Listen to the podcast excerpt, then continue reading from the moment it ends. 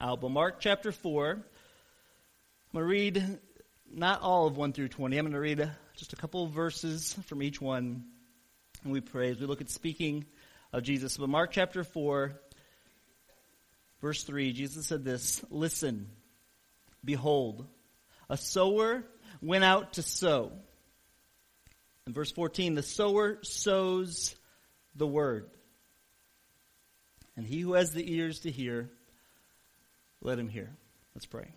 Holy Father, Lord, just thanks for your word. But thanks for the confidence that we can have in your word, the hope that we can have from your word. Lord, pray you just give us the courage to share your word. Holy Spirit, I pray you'd come, speak to us this, this passage, that you would just remove any distraction from us, that we would see ourselves in the passage. And Holy Spirit, just give us your grace. Lord, let the words of my mouth and the meditations of our hearts be acceptable to you. In Jesus' name I pray. Amen. Jesus said, when he's getting ready to tell this story to this massive crowd, I mean, he was, the, he was the most popular thing at the time. I mean, there was an enormous crowd to come out to see him. And what he said to them was, listen. Which that word means hear him, but then it's listening to respond. Jesus says, listen. So lean in, hear it, but hear it with the intent that you're going to respond to what he says. Listen, behold, a sower went out to sow. And this morning, as we've been talking about speaking of Jesus, I'm just going to go through this passage, but I want us to look at a couple other passages. I want to give you four stakes. As we, as we start out to speak about uh, Jesus, I want to give us four stakes that we can put in the ground spiritually to give us the support and the courage that we need. We're going to look at four soils, and I'm going to give you look at four strategies for one purpose, which is to, to reach people's souls. A lot of people don't talk that way about people's souls anymore. I was reading the latest edition of a scientific magazine this past week, and there's a whole article about uh, what we can know. Can we know truth? What happens after we die. This is from uh, April of 2017, and the question is no, this is it, they said. There's nothing after this. You die and you're gone. This is a top scientific magazine. It's not what the Bible says. God has planted eternity in people's hearts. And the whole challenge for us is to speak of Jesus, to go into all the world and preach the gospel. And we need some stakes to help us do that, to help us be with some confidence. And the, the first thing we need is if you'll flip over your Bible to Acts chapter 17. Acts chapter 17. I really encourage you to look at it. Acts chapter 17, verses 24 through 28. Acts chapter 17 through verses 24 through 28. The apostle Paul's walking around through Athens and he's seeing all these gods and these idols and he comes across one that says to the unknown God. And then he gathers these people together, which is what they would do back then, and he speaks of Jesus after he sees this worshiping of the altar to the unknown God. And there are some, when we go to speak of Jesus, there are some things we have to start with to get us through. And the first one is God.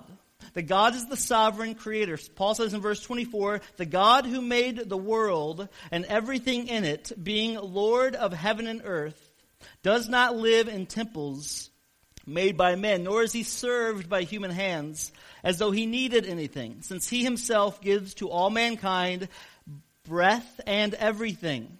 And he made from one man every nation of mankind to live on all the face of the earth, having determined allotted periods and the boundaries of their dwelling place, that they should seek God and perhaps feel their way towards him and find him.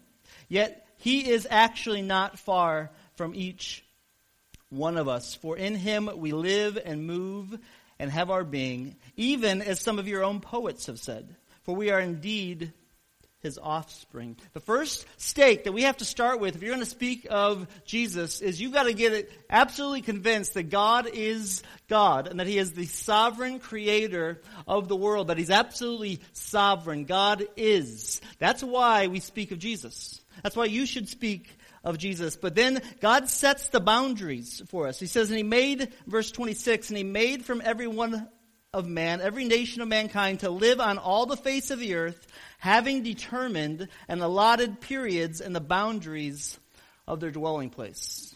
Which means none of you are sitting here today by accident. God designed it that way. I'm not here by accident.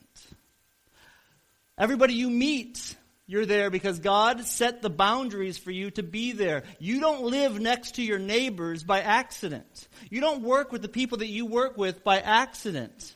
You don't come across strangers by accident. God has set the boundaries for everybody, is what it says. Is that what it says? He has set the, bound, he's determined the allotted periods and the boundaries of their dwelling place. You don't just get to pick up and move someplace and think, look at me. I did this. I retired. I moved here. I'm moving my family over here. As if God had nothing to say about that. If you move and go someplace, it's because God allowed you to move and go someplace. He allotted that for you to go someplace. God is sovereign creator of the universe. Nothing happens outside of him. That's a stake that God is. And that God sets the boundaries. So when you're at work, and there's a guy who is against God in every way, God set the boundary for you to be the one to speak to him. Sunday, Wednesday night, I left the church after the elder meeting, and it was about 9:45. I was driving on Sudam Road. It's pretty dark out. A bunch of cars were in front of me, whipping past me, and all of a sudden, I'm getting ready to turn to go to 34, and I see this guy about in his late 80s with his thumb out, hitchhiking. I usually don't pick up hitchhikers. But when you preach about speaking of Jesus, and you preach about God sets the boundaries of your life and He brings everybody across for your purposes, you think about it a little bit more, which is what you're supposed to do. So I stopped, rolled my window down, and said, Where are you going? He says, He told me where he's going. I said, So come on in. And I shared the gospel with him for as much as I could in the three minute ride that we had. I told him who I was, where I went to church. He told me where he went to church. He only goes a couple times a month. I said, Well, come join us on the other couple times a month. God does that. That's how we need to see our lives. I was with somebody recently at a restaurant this week and talking to the waitress, and the waitress found out, they, the person found out where the waitress lives, and the person says, Hey, well, you could come to our church. He set the boundaries. He spoke of Jesus. And who knows where that's going to go, but God sets the boundaries for us. That's the stake you have to hold on to that God is God. He's sovereignly in control. God sets the boundaries for your life. So look around your neighborhood. You're not there by accident. You're there because the God of the universe set you in that street, at that workplace, with those friends, with those family members, because He wants you to try to reach them and speak of Jesus. And God does the miracle of salvation. Flip over to 2 Corinthians chapter 4. 2 Corinthians chapter 4 verses 1 through 3. These are stakes that we have to start out with to help us as we speak of Jesus. The first one's God. And we just got to get into our minds that God has set the boundaries for our lives. We are not in any place by accident. In 2 Corinthians 4 1 through 6, I'm going to read verse 2. But we have renounced disgraceful, underhanded ways. We refuse to practice cunning or to tamper with God's word, but by the open statement of the truth, we would commend ourselves to everyone's conscience in the sight of God. And even if our gospel is veiled, it is veiled to those who are perishing. In their case, the God of this world was, has blinded the minds of the unbelievers to keep them from seeing the light of the gospel of the glory of Christ, who is the image of God. For what we proclaim is not ourselves, but Jesus Christ is Lord, with ourselves as your servants for Jesus' sake. For God, who said, Let light shine out of the darkness, has shone into our hearts to give the light of the knowledge of the glory of God in the face of Jesus Christ. Which means people are blind to the gospel. That's what it says. Nobody sees Jesus on their own. Who wakes them up? Do we wake them up? Who wakes them up? God wakes them up, is what it says. God says, For God, who said, Let light shine out of the darkness, has shone into our hearts. God's the one who has to wake blind people up to the gospel. It's God who does it. God does the miracle of salvation. We just need to speak of Jesus. Rico Tice does something which I'm about to do, which I'm not, I don't have great expectations uh, from, from our church. We're a little quiet, but we're going to try it anyway. This is what we need to understand when we speak of Jesus. And what First, Second Corinthians 4, 1 through 6 says is that we are called, he says, we, we, we give away practicing cunning advices or trying to trick people or just to make the gospel what we want so we can get a response. We don't do that. We just speak the truth. We preach Christ, is what it says. And God opens blind eyes. Our job is to preach Christ, and God opens blind eyes. That's what 2 Corinthians 4 1 through 6 says. We are called to preach Christ, and God opens blind eyes. Do we agree with that? That's what it says. We're just going to practice that. So I'm going to have this side right over here say to out loud, we preach Christ, and this side over here say, God opens blind eyes. My expectations are low, so wow me. Okay, this side right here, we preach Christ. Not too bad. One more time. We preach Christ. One more time. When you believe that, and when we believe that as a church, and when we say this is true, this is what God says, that's a stake that we put in the God, the ground. That it's about God. God sets the boundaries. Nothing and nobody I meet is an accident. God designed this for me from the beginning of time, it says in Acts 17. And then God does the miracle of salvation. Our job is just to preach Christ. He is the one that opens up blind eyes. So you preach the gospel. And the other stake that we need is we need to go out and see the scene. People today are open to hear good things, but the scene of the world is the reality of what God says about it. In the Lord of the Rings, it says, It's dangerous business, Frodo, going out your door. It's dangerous business for us to go out our door, and sometimes we don't want to go out our door. Sometimes we don't really want to see the scene that's out there. The world's a very broken place, but it's also a very beautiful place. It's broken and beautiful, which makes it often hard for us to want to go share Jesus. Because every day I see unbelievably beautiful things in the world, which is God's common grace in us. But it's an absolutely broken world and very beautiful people who are doing a lot of good things think they're going to get to God that way. But the scene is not that way. Romans chapter 1 says that the wrath of God is on men because of their rebellion. The nicest, kindest, gentlest people you know that don't know Jesus Christ have the wrath of God over them. And the Bible says if they don't come to know Jesus Christ, they'll be separated from God for eternity. If you like it or not, Jesus talked about hell more than anybody else in the Bible. And the scene that is out there, the stake that we have to plant around the ground is people need to know the truth, which is the wrath of God is on them, but repentance is available in a broken and beautiful world where they're blinded to it. They don't even recognize it. So that's the stakes that we need to start out with. It that God is God. God sets the boundary. God does the miracle of salvation. We preach Christ. God opens blind eyes. Then we need to go see the scene and let that stir us. The eye, your, your eyes are affected. Your heart's affected by your eyes. When you go to Walmart and look around with this, these stakes that everybody needs God. God put me here for this reason. God does the miracle of waking people up.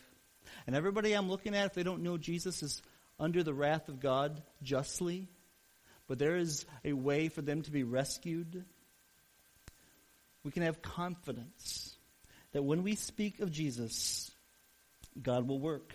But what happens when you have that confidence, when you have those stakes, and then you toss out the seed. What happens when you start sowing the seed? That's what the passage of Mark 4 and Matthew 13 are talking about this parable that Jesus give. What happens when you toss out the seed of the word?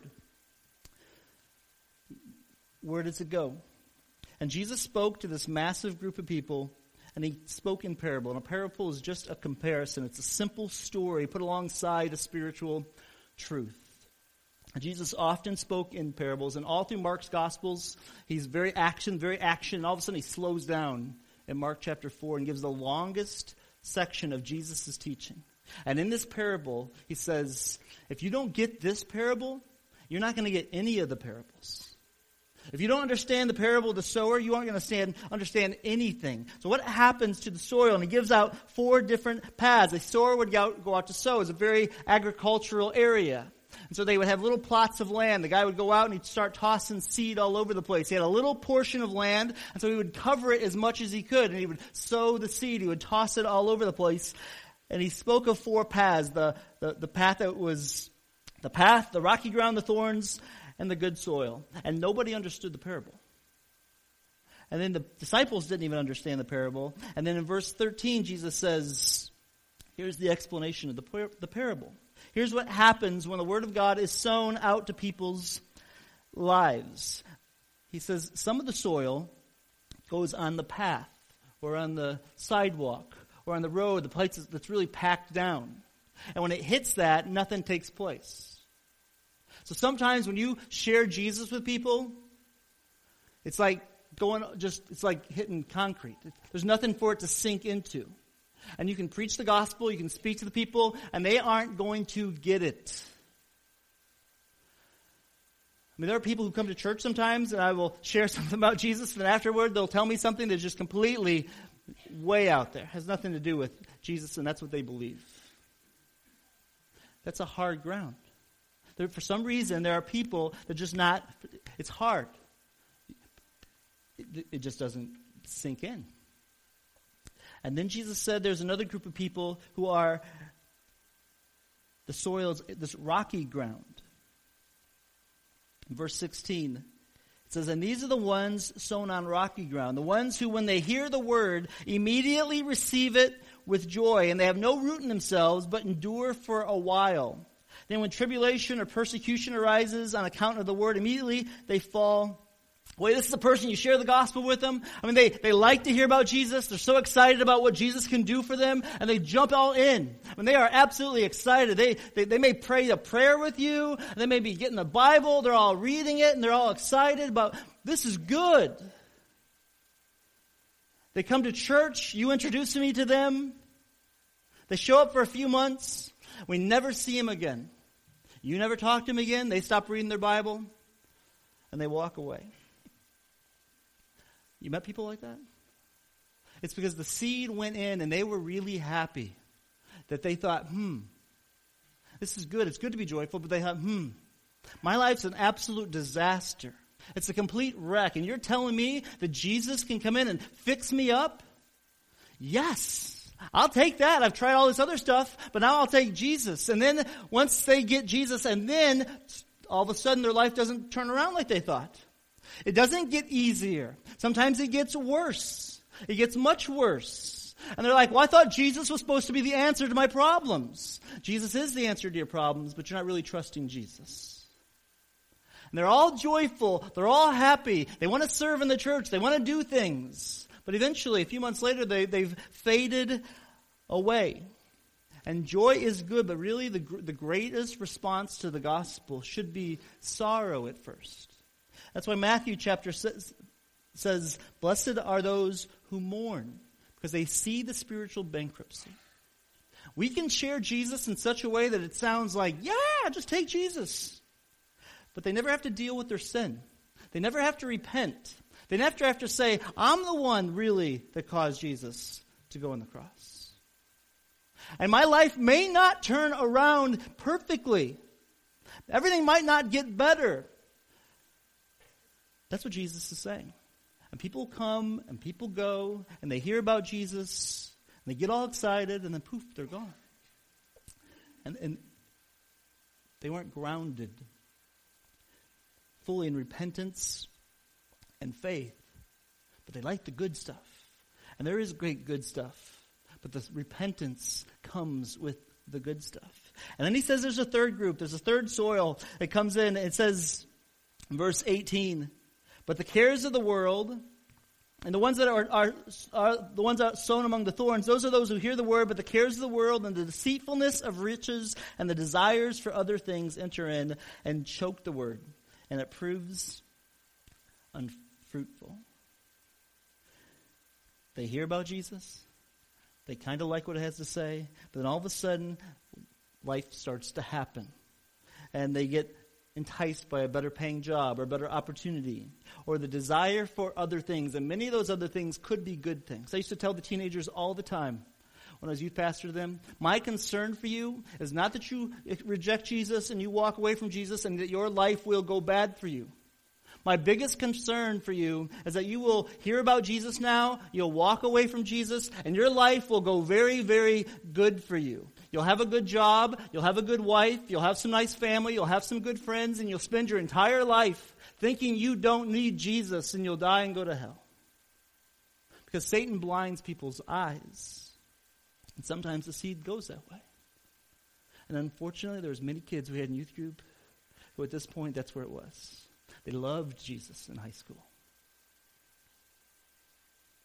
But the desire for life and the riches of the world have kind of pulled them away. And then there's the good soil. Verse 20, he says, But those that were sown on the good soil, the ones who hear the word, accept it, and bear fruit, and for 30 fold, 60 fold, and 100 fold. And it takes, they see who Jesus is, they respond by faith, they're rescued, and God calls them. But here's the thing with sowing 75%, Jesus says, of the sowing that you see when you speak of Jesus, it seems like it's wasted. 75%. Jesus is saying He's the Word. 75% of it is here's what's going to happen with it. When you speak of Jesus, expect this. These are the different ways that it hits people's lives. But we preach Christ, and God opens blind eyes.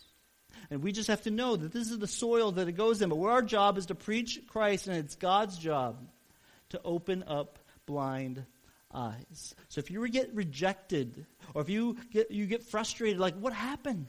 How come I thought that person knew Jesus? We just keep preaching Christ, and God's the one who opened blind's eyes. So here's four strategies that are like us to consider as we speak of Jesus. The first one is this all the parables were spoken to people who knew Jesus and people who didn't know Jesus.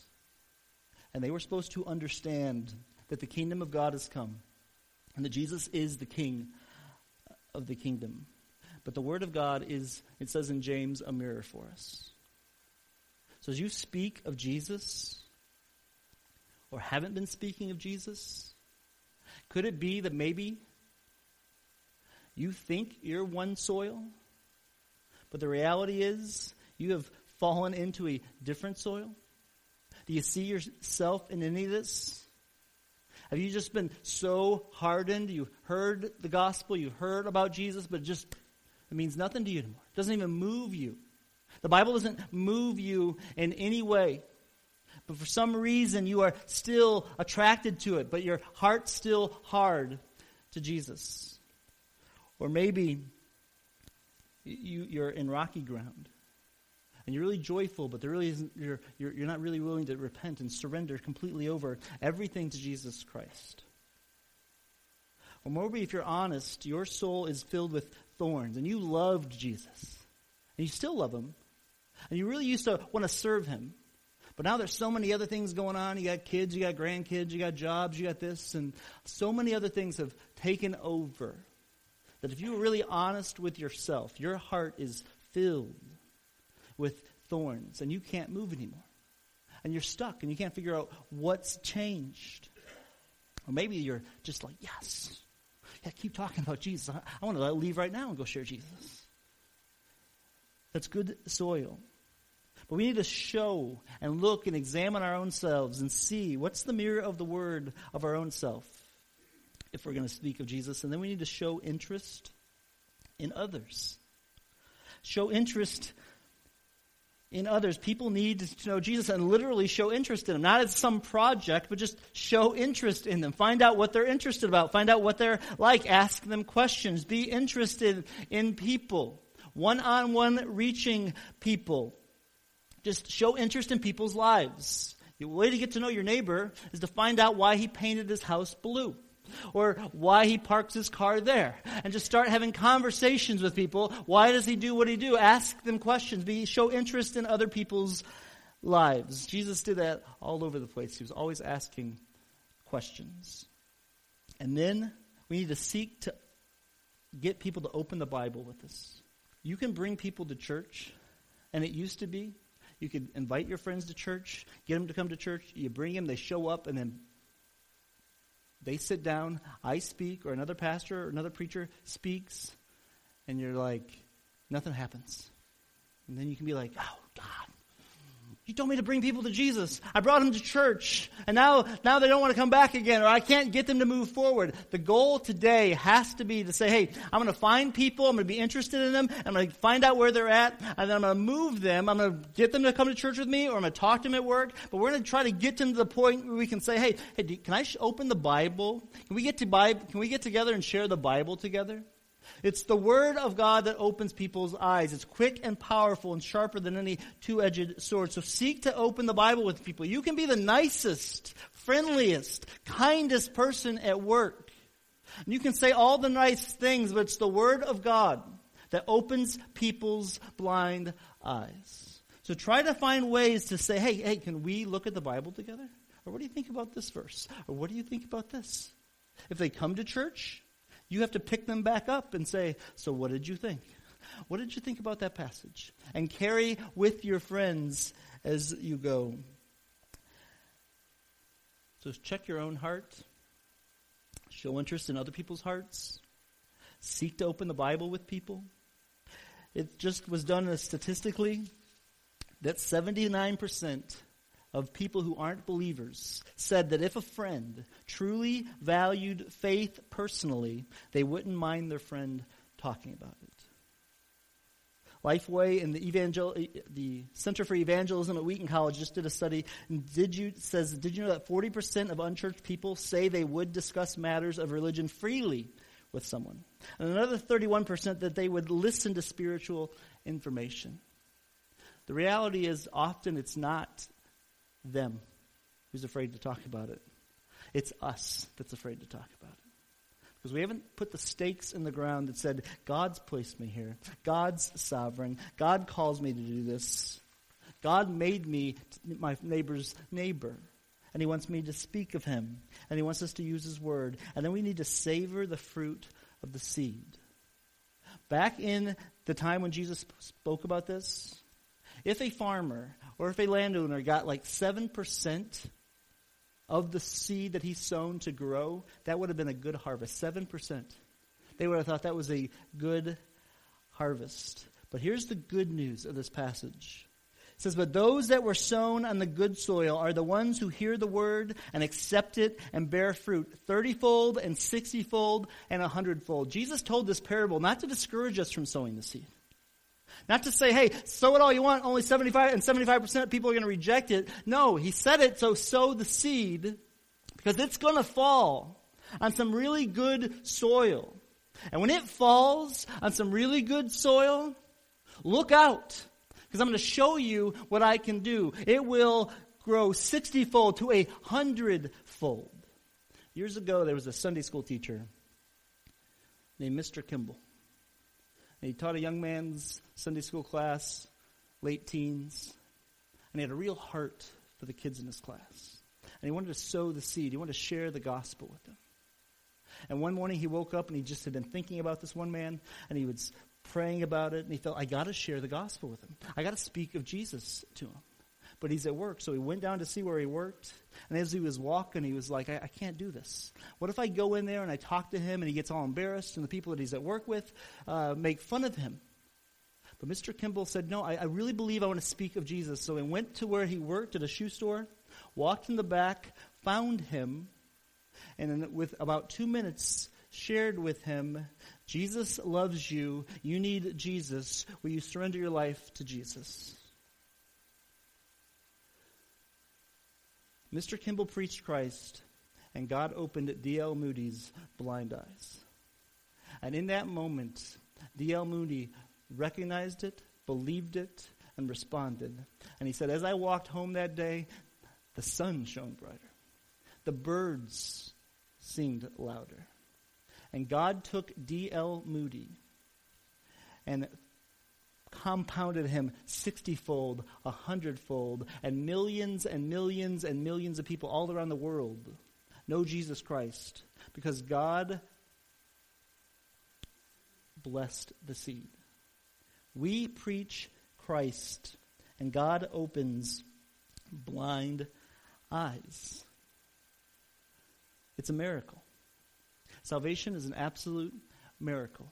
If you're here and you're like me and became a Christian when you're young, and we uh, hear all these stories sometimes, be like, oh, my, my testimony's not that great. You know, I didn't do drugs long enough. My, my, my Kool Aid addiction only lasted for six years. It's not a great story. That's foolishness. We are blind in our sins, the Bible says, and God wakes us up. Salvation's a miracle. It's an absolute miracle. In a moment, we're going to take communion, where we're going to remember that Jesus came for our sins on the cross, and he woke us up outside of ourselves. We never would have choose, chose God on our own, but we need to remember the miracle and share Jesus. And maybe this morning, you don't know Jesus. Maybe you've never actually received the miracle that God loved you enough to send his son to die on the cross for your sins and rescue you, and he calls you to yourself. Jesus said, The sower sows the word. John 1 says, In the beginning was the word, and the word was with God, and the word was God. Jesus is the seed that we are called to sow. So speak of Jesus. Cast the seeds of Jesus over your circle of influence. And maybe this morning you just need to connect with Jesus for the first time. Speak of Jesus. Those who have ears to hear, let them hear.